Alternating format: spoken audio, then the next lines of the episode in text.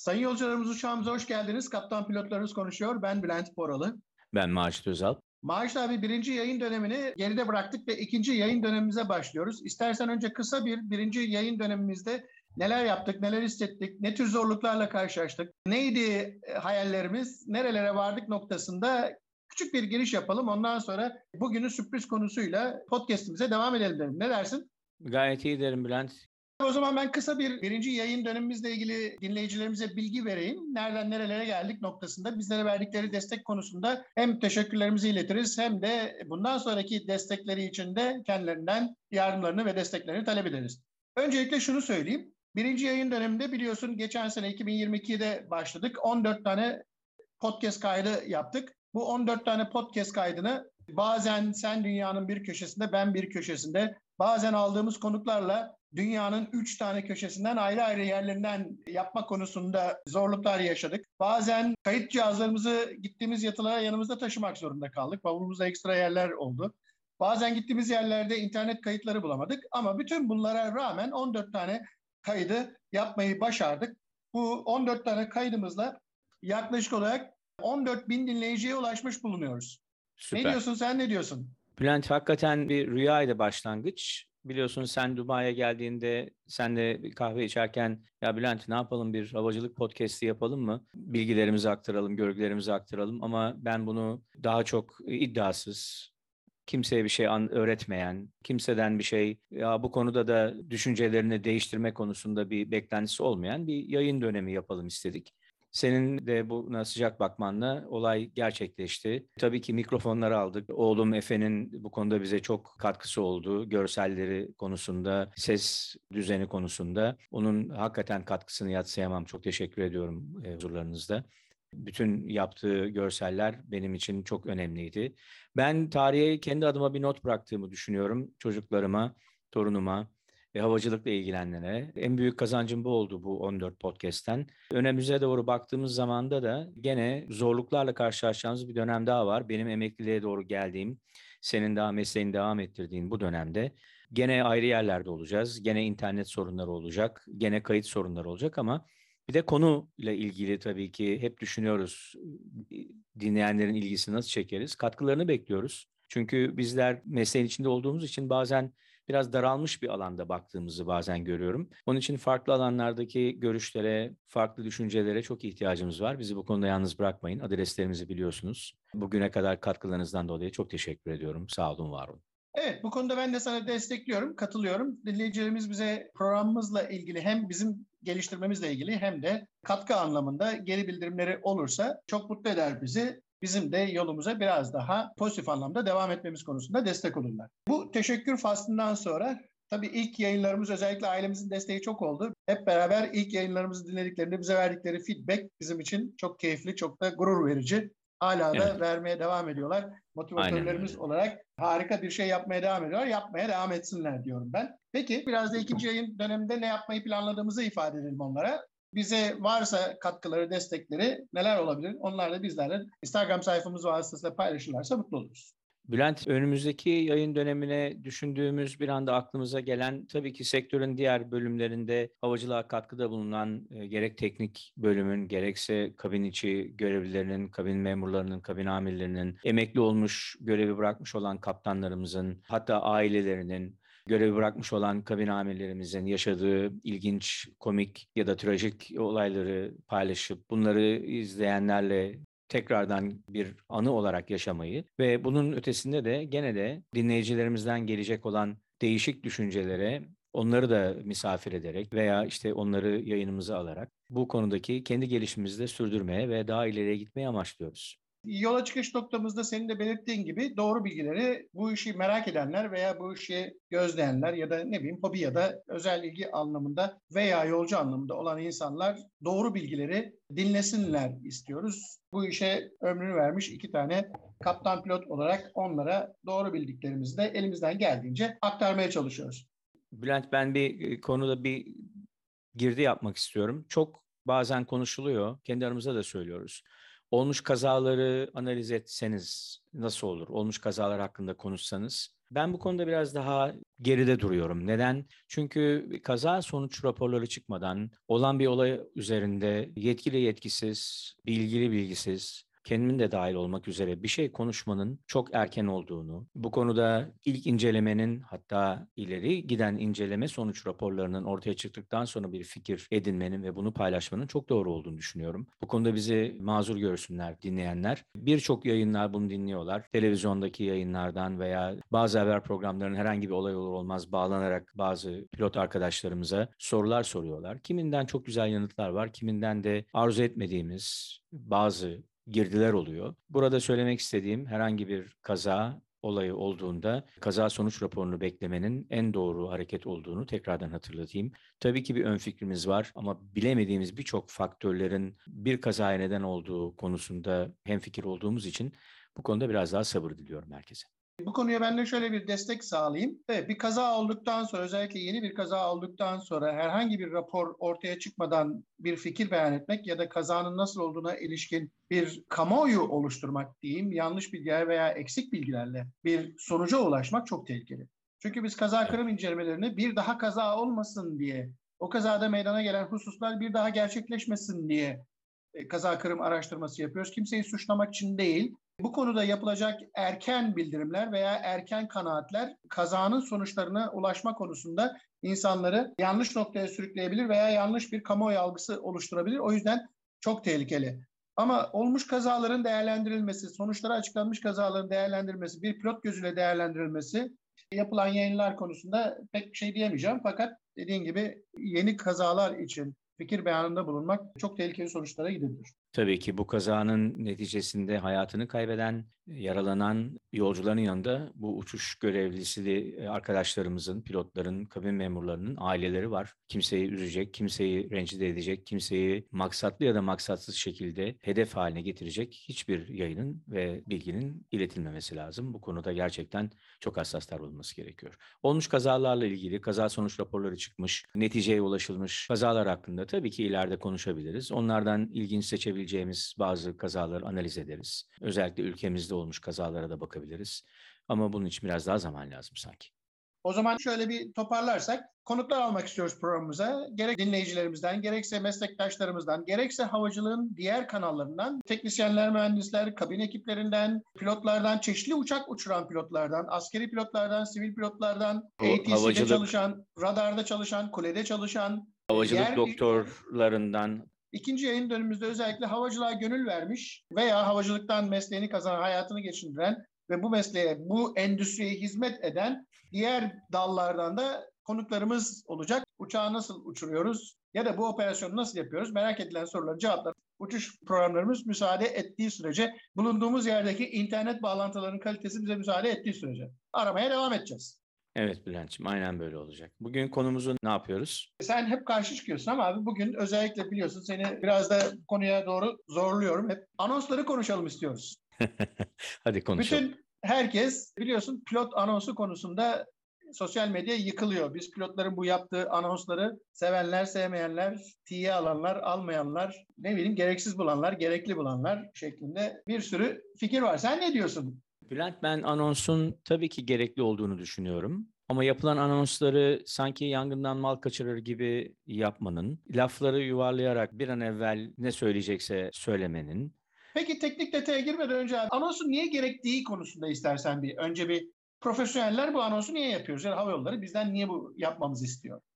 Aslında şöyle tabii ki regülasyonlar nedeniyle yapılıyor. Çünkü her uçuş öncesi yolcuya uçuş için gerekli güvenlik önlemlerinin kabin ekibi tarafından mutlaka anlatılması gerekiyor. E bunun öncesinde de uçağın sorumlu pilotu olan kaptan pilot tarafından yolcuya kısa bir bilgilendirme verilmesi lazım. Adına briefing dediğimiz olay zaten kısa bir bilgilendirme demek. Benim tabii Türkiye'de olduğum dönemlerde çok sevdiğim arkadaşlarım var. Bazen çok uzun anonslar, kalktıktan sonra geçilen yerler üzerindeki bilgileri bir edebiyat kışı içerisinde şiirlerle, kimi zaman şarkılarla, kimi zaman aksanlarla anlatan arkadaşlarımız var. Bunlar tabii ki yolcunun hoşuna gidiyor olabilir. Bazılarında hiç hoşuna gitmiyor olabilir. Kısa uçuşlarda belki söz konusu olan bölüm yolcu için çok fazla bir problem yaratmıyor. Ama uzun uçuşlarda örnek bizim şirketimizde kapı kapatmaktan 10 dakika önce standart bir anons yapılır. Bir de alçalmaya başlamadan yaklaşık 40 dakika önce yani inişten önce 40 dakika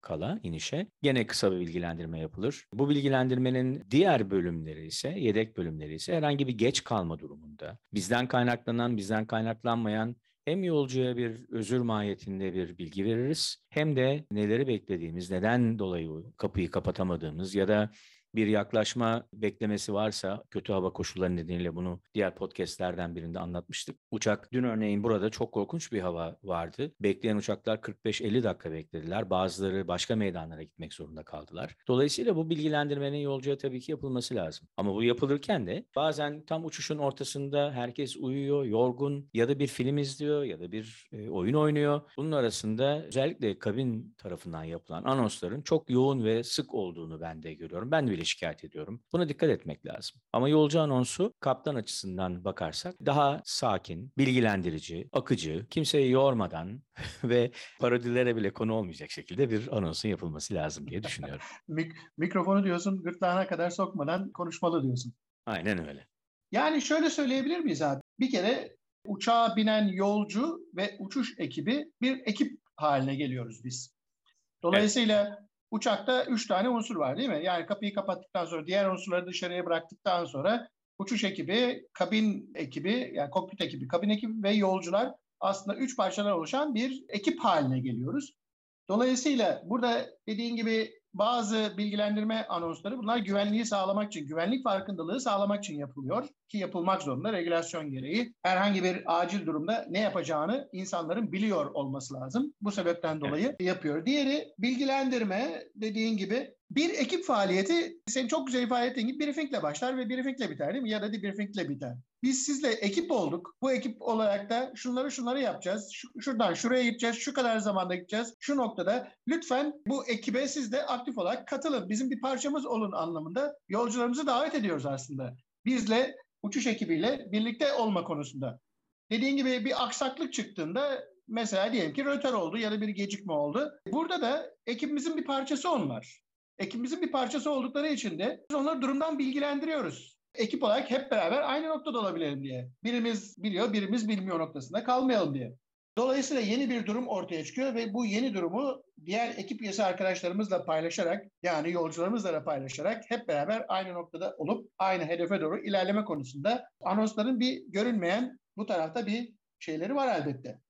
Tabii de Bülent burada anonsu yolcu yüzdesine bakarsak yani 100 ya da 190 ya da 400 kişilik yolcu grubunda pilot anons yaptığı zaman bunun kaç kişi tarafından dinlendiği konusunda bir istatistik yapılsa zannediyorum çok çarpıcı sonuçlar olur. Ben bunun bilincindeyim. Onun için Tabii anonsumu... hani ne zaman e, anonsun ne zaman yapıldığı önemli midir tabii. abi? Mesela bir türbülans E, esnasında yapılan anonsun dinlenmesiyle Tabii ki, tabii böyle ki. yerde Orada taksiye başlamışsın, film filmler başlamış, orada yapılan bir anonsu dinlemek arasında fark Aynen olabilir. öyle. Dolayısıyla buradaki zamanlaman çok önemli, bilgilendirme çok önemli, yolcuya verdiğin değer çok önemli. Yani bir gecikme anonsunun ben yolcuya çok gerçekten önem verdiğini düşünüyorum. Ben örnek şunu bile söylüyorum, biraz komik olabilir ama kalkıştan sonra yaklaşık 30-35-40 dakikalık bir periyotta sarsıntı bekliyorsak hava koşulları nedeniyle ben anonsumda yolculara kalkış öncesi lütfen tuvaletlerinizi tuvaletleri kullanın, gerekli ihtiyaçlarınızı giderin. Uzun bir süre sizi koltuğunuzdan serbest bırakamayabiliriz diye anons bile yapıyorum. Yani bu anons illa standart olacak, şöyle olacak, böyle olacak. Bu bir sohbet. Bizim kaptan olarak yolcuyla tek ara bağlantımız burası, arayüzümüz. Evet. Ee, senin de geçenler belirttiğin gibi zannediyorum Tepki Kolik televizyonda mıydı? Ee, bir Evet. YouTube kanalında çıktınız. Orada da söylediğin gibi bizim yolcuya çıkıp da mikrofonu elimize alıp ya da megafonu anons yapma şansımız yok. Belki son uçuşumuzda böyle bir şey yapabiliriz. Daha henüz kapılar kapanmadan. Ama yolcu bizi sadece sesimizle görüyor. Kısa mıyız, uzun muyuz, şişman mıyız, zayıf mıyız, genç miyiz, yaşlı mıyız, aceleci miyiz, değil miyiz, tecrübeli miyiz, tecrübesiz miyiz? Sesinden ve bu sesinden söylediğin, onlara verdiğin bilgiyi değerlendirerek hakkında yorum yapıyor. Bu Çünkü konuda seni bir anekdot var biliyorsun abi. Telsizdeki Söyle. duyduğu sese aşık olan pilotlar var biliyorsun. Doğru, doğru ama sonradan ATC da e, radarda- hüsrana, hüsrana radar- kapılıyorlar değil mi? Radarda duyduğu sesin o tonuna aşık olup o sesin ucundakini arayanlar olabiliyor. Birine sordum. Dedim ki ya kaptan anonsu hakkında ne düşünüyorsun diye.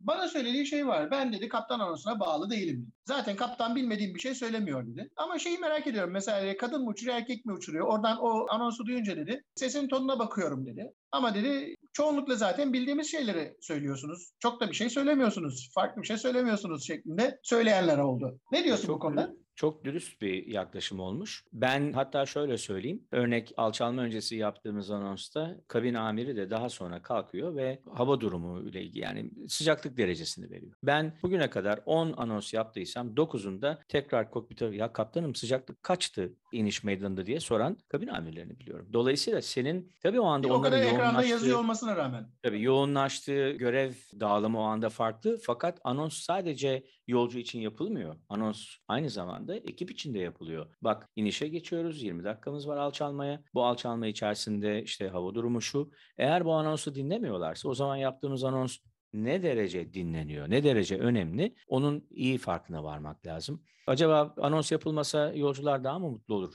Yoksa nasıl bir anons yapılsa yolcular daha çok mutlu olur? Onun valla yani tam yanıtını bilmiyorum ama ben elimden geldiğince sakin, yalın, kısa ve onlara sadece standart değil diğer bilgileri de aktaracak bir pilot anonsu yapıyorum. Yani mesela bu internet teknolojisi veya ne bileyim elektronik teknolojisi uçaklarda kullanımı gittikçe artıyor. Kabin içi eğlence sistemi dediğimiz entertainment sistemler uçakta artıyor. Artık ekranlarda kaptanın yaptığı her türlü bilgi zaten sürekli olarak ekranda. Önümüzdeki koltuğun arkasında bir ekran var. Orada kaptanın yaptığı her türlü şey var. Acil bir durum esnasında Zaten seatbelt lambasını yakınca kabin ekibi otomatik anonsa başlıyor. Kaptanın tabii anonsuyla ilgili ihtiyaç noktası muhtemelen değişiyor. Ama dedin de dedin ya hani ya kaptanlarıyla kaderlerini teslim ettiği insanlarla temas noktası onunla bir sesini duysunlar bence. Duysunlar istiyorum. Benim işte ailem uçağa geldiğinde anonsu beklerlerdi. Babam şimdi konuşacak diye böyle yandakilere falan şey konuşurken gösterirlermiş. Babam konuşuyor gibilerinden. Evet tabii aslında hep söylerim ya ben uçağa gelen her yolcuyu ailem gibi kabul ederek uçuşa başlıyorum diye. O şekilde anons yapıyorum gerçekten. Bu arada tabii bütün parodilerde gerek Güldür Güldür'de gerek diğer filmlerde efendim hatta çok sevdiğim bir arkadaşımız var 37.gastamonu.37 diye. Onun bir pilot anonsu videosu var. Onun sesini müsaade edersen bir sonra dinleteceğim. Gülerek izlediğim, hakikaten bayıldığım pilot olarak harika parodilerden bir tanesi. Pilotların anonsunu tabii yaparken o hareketleri, işte sesine verdiği bir kıvraklık ya da bir farklı bir ton çoğu zaman birçok komik olaylara, e, olaylarda hicvediliyor. Bunları tabii ki gülerek ve severek izliyorum. Hiçbir zaman da kızmadım. Kızamam da çünkü çok hoş şeyler. Dolayısıyla pilot anonslarına baktığımızda ölçüsünü bilmek lazım diye düşünüyorum. Mesela hava yollarının bu konuda bir politikası var mı biliyor musun? Anonsla Bizde- ilgili. Yazılı anonslar var. Bu anonslar normal anonsların ne zaman yapılacağı, anormal durumlarda hangi anonsların yapılacağı, Hı yani hı. başımıza gelecek normal operasyon usulleri dışında örnek e, bir hızlı alçalma olduysa ve kabin basıncı ile ilgili bir problem olduysa ne zaman oksijen kullanılacağı, oksijen maskelerinin çıkarılıp çıkarılamayacağı, Acil durum anonsları diyorsun. acil durum anonsları, hazırlıksız yapılacak olan, gene başımıza gelecek emerjans durumlarında yolcuya verilecek olan ve kabine verilecek olan anonslar, uçağı terk etme anonsları, bütün bunların hepsinin bir standardı var. Ve bunlar bizim yaptığımız eğitim kontrollerinde birebir deneniyor. Bu konudaki haberleşme bölümünde de değerlendirilerek, communication adını verdiğimiz haberleşme bölümünde e, pilotlar bu konuda değerlendiriliyor ve bence de çok doğru bir olay. Mesela anonsun nasıl yapılacağına dair bir eğitim veriliyor mu? Aslında verilmiyor. Onu sadece öğretmen pilot gözetiminde anons dinleniyor veya o anonsun nasıl yapılacağı konusunda o matbu formatı izlemek isteniyor. Ben genelde e, belirli bir saate ulaşmış insanlara diyorum ki bu anonsların matbu bölümüne takılı kalmayın. Basit olsun, sade olsun, anlaşılır olsun. İçinizden gelenleri söyleyin. O zaman yolcunuzla iletişim kuracaksınız. Bunu da unutmayın diyorum. Ben bunu söylememe rağmen tabii ki onlar gene kendi arzu ettikleri şekilde yapıyorlar. Ama ben kendi adıma konuşuyorum tamamıyla maaşlı hesap olarak. Anonslarda bir eğitim almıyoruz. Bu sadece uçuşun bir parçası olarak karşımızda duruyor. Mutabıkız. Bu konuda hava yollarında benim de duyduğum yok. Genel olarak hava yolu şirketleri pilotlarına hangi anonsları yapmaları gerektiği veya ne zaman anons yapması gerektiği konusunda dediğin gibi matbu yazılı formlar veriyorlar. Bunları sağlıyorlar. Operasyon manuellerimizde bunlar var. Fakat kelimelerin kullanımı, diksiyonu vesaire gibi durumlarla yapılmış bir eğitim çalışmamız yok. En azından kokpit için yok. Kokpitin bu işi yapabileceğine dair, doğru yapacağına dair bir beklenti var zannediyorum. Bazı Sonuca şeyleri da böyle bir söylemiyoruz. yelpazeye dönüyor.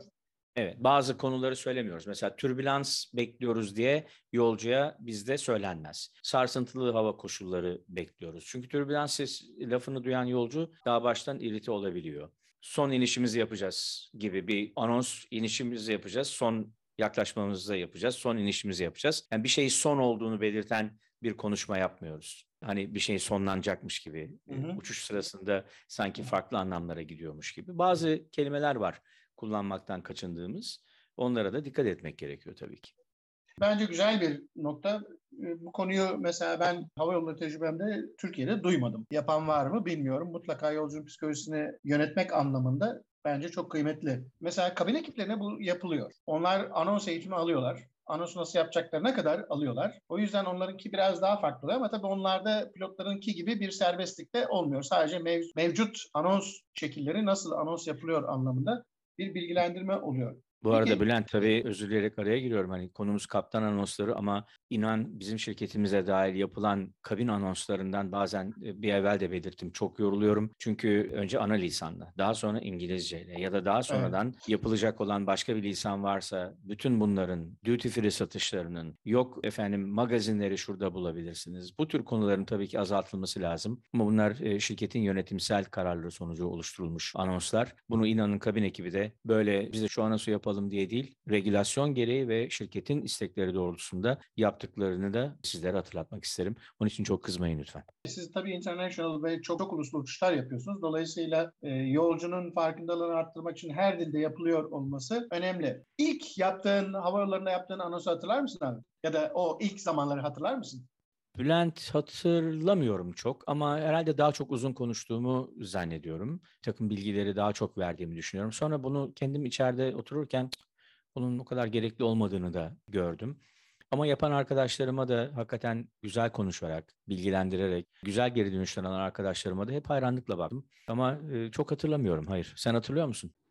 Ben hatırlıyorum. Ben de ilk hava yollarına başladığım zamanlarda ilk hat eğitimi de zamanımızda öğretmen kaptan pilot tarafından elimize bir kendi uyguladığı bir anons formatı verilip bu formata uygun anons yapma konusunda görevlendirilirdik. Mikrofonu alıp o anonsu değişen hususlara uygun, değişen rotaya uygun hale getirip anonsu yapardık. Tabii başlangıçta mekanik, ruhsuz bir anons gibi oluyor. Zaman ilerledikçe yolcuyla olan iletişimimiz arttıkça ya da yolcunun ne beklediğine dair bilgilenmemiz arttıkça biraz daha karşılıklı iletişim haline, mekanik bilgilendirmeden iletişim haline getirir hale geldiğini düşünüyorum. E, burada tabii mesela anons yapmak için mikrofonu eline aldığında arka tarafta 189 tane yolcu var. Küçük uçakta 737'lerde diyelim ya da senin uçakta 450 kişi ve sahneye çıkmış gibi oluyor aslında insan. Elinde bir mikrofon ve geri planda işte uçağın büyüklüğüne bağlı olarak yolcularda birileri gözünün içine bakıyor. Şimdi sonucu çıktı ve bize bir şeyler söyleyecek gibi. Sadece görüntü yok. Sesimizden bizim hakkımızda bir yargıya varıyorlar. Kendi kafalarında bir hayal kuruyorlar ve kendi kafalarındaki Evet. bir şekil neyse ona oturtuyorlar. Kelli felli kaptan haline gelebiliyoruz. İndikten sonra da o sesin sahibi bu muymuş şeklinde hayal kırıklıkları olabiliyor ama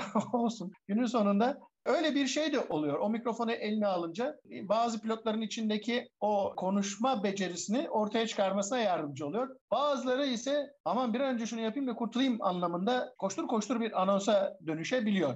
Ben bu konuda sana bir anımı nakledeyim. Askerdeyken Eskişehir'de F-4 Phantom uçaklarında uçuyoruz. Bir gün filo komutanı çıktı. Yüzbaşı abilerimizden birine dedi ki 100 metre koşarken mi tıraş oldun? Kimse anlamadı espriyi. Sonradan şunu söylemek istemiş. Saçları uzunmuş abimizin. Ona ikaz etmiş saçlarını kestir diye. Tabii koşuların en kısası 100 metre. Dolayısıyla 100 metre hani 11 saniyede tamamlanıyorsa berberin çok az saçlarını kestiği konusunda bir espri yapmak istemiş.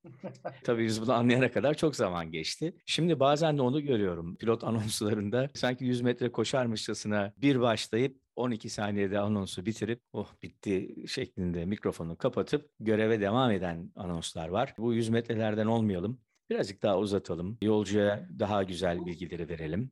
Bu anonsla ilgili biliyorsun olaylar 2000'lerin başında başladı. Özellikle 2004 yılında Türk Sivil Havacılığı iç hatları bütün özel şirketlere açıldı ya. Bütün e, özel şirketler de iç hatlar uçmaya başladılar. Dolayısıyla Türk Hava Yolları dışındaki diğer havayolu şirketleri de charter'dan tarifeli seferlere geçmeye başlamışlardı.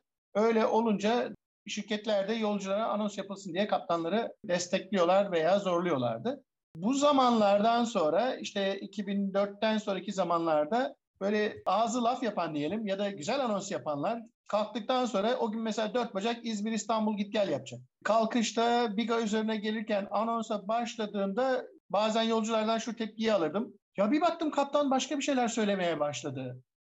İşte irtifadan şuradan buradan bahsederken, süratten bahsederken, ne zaman ineceğinden bahsederken, Çanakkale üzerinde Biga'yı geçerken diye başlayıp oradan girip bir anekdota bağladı, bir böyle şeye bağladı, öyle güzel konuştu ki falan diye kesilmesini istedik diyenler çıkardı. Homeros'un İli, Homeros'un İlyadası'nı bile anlatanlar oldu diyorsun yani. Evet, bunu e, hem olumlu anlamda hem olumsuz anlamda söyleyeceğim. Olumlu anlamda yapanlar gerçekten çok böyle takdir aldılar. Keyifli olduğuna dair bir geri bildirim aldılar. Tabii havayolu pilotluğu olmanın bir egosu var biliyorsun. Biri bir şey yapınca hepimiz de yaparız onu şeklinde. Bu işi güzel yapan abilerimiz ya da meslektaşlarımızın yanında o yapıyorsa ben de yaparım anlamında olup bu sefer de bir anons kargaşası, furyası oldu. Eline her mikrofonu alan bu sefer de abartılı anonslara başladı. Öyle Buna bir olunca, hemen hemen bir örnek vereyim. tadı kaçtı. Buna bir örnek vereyim. Bir şey dinletmek istiyorum Bülent. Sayın yolcularımız iş hattımız üzerinde kümülatif bulutları neticesinde sivil türbülans bekliyoruz. Facial seatbelt ikazına uymanızı ve yerinize kalkmamanızı rica ederiz. Çok güzel anons yaptı. Az biraz abi. Memleket neresi? Karabük. Karabük. Hem evet, ya. Ben Kastamonu değil de şimdi Karabük üzüldüğü zaman Kastamonu ağlar. Hemşeriyiz. Şimdi nereye iniyoruz biz Kastamonu'ya? Ama birazcık böyle vatandaşın anlayacağı dilden yapmak lazım anonsu. Bizim memleketin insanı öyle alengirli lafları sevmez.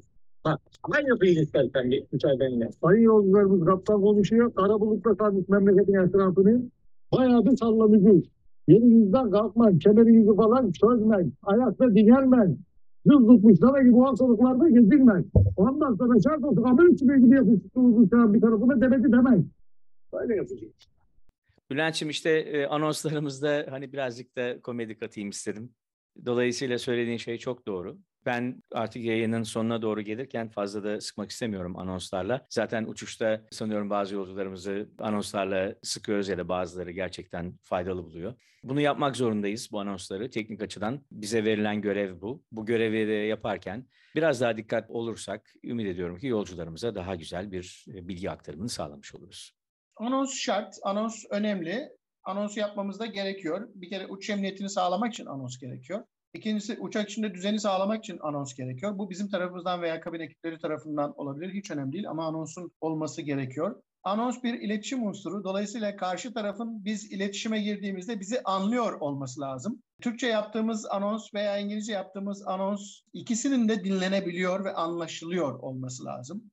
Bunda Aynen da hemfikiriz. Eğlenceli mi? Bazı insanlar için eğlenceli olabiliyor. Bazı insanlar için eğlenceli olan bu anons faaliyeti arkadaki yolcular için bazen cezaya İşkenceye dönüşebiliyor. dönüşebiliyor. Evet. İşkenceye dönüşebiliyor. Dolayısıyla bunun ince bir ayarı var. O ayarı kaçırmadan yolcularımıza anons önemli. Özellikle zor zamanlarda uçuşun kritik safhasında veya hani uçuşun zor bir anında, insanların endişe ettiği bir anda yolcuların, kaptanın o özgüvenli sesini duymaya ihtiyaçları var mı? Evet var. Bunu duymak yolcuları çok var. rahatlatıyor. İşte sesimizi o özel zamanlarda etkisini koruyacak şekilde kullanmakta fayda var diye düşünüyorum. Bülent çok güzel bir konuya değindin. Ben de sana aynen katılıyorum. O, o dönemde gerçekten çok önemli. Hep Sully filmine örnek veriyorum. Olay bittikten sonraki megafondan yapılan anons bence ders niteliğindedir. Ben inanıyorum ki kaptanlar olarak veya kaptana bir şey olduğunda yanındaki birinci pilot arkadaşların bu konudaki eğitimlerini bunları düşünerek yapması ve iletmesi gerekiyor. Hepinize tekrardan teşekkür ediyorum kendi adıma. Tabii anonsla bitirmeyeceğiz. Belki böyle bir beklentiniz olabilir ama e, benim açımdan bir gün inşallah ben emekli olmadan bir uçakta, benim uçurduğum uçakta buluşuruz ve öyle bir anonsla sizi de misafir etmiş olurum. Hepinize keyifler diliyorum. Hoşçakalın. Ben de kendi adıma herkese podcast'imize tekrar geldikleri için teşekkür ediyorum. Bir sonraki podcast'imizde başka konu ve konuklarla tekrar görüşmek üzere. Herkese iyi uçuşlar, iyi inişler diliyorum. Hoşçakalın. Cabin crew landing position, have a nice landing.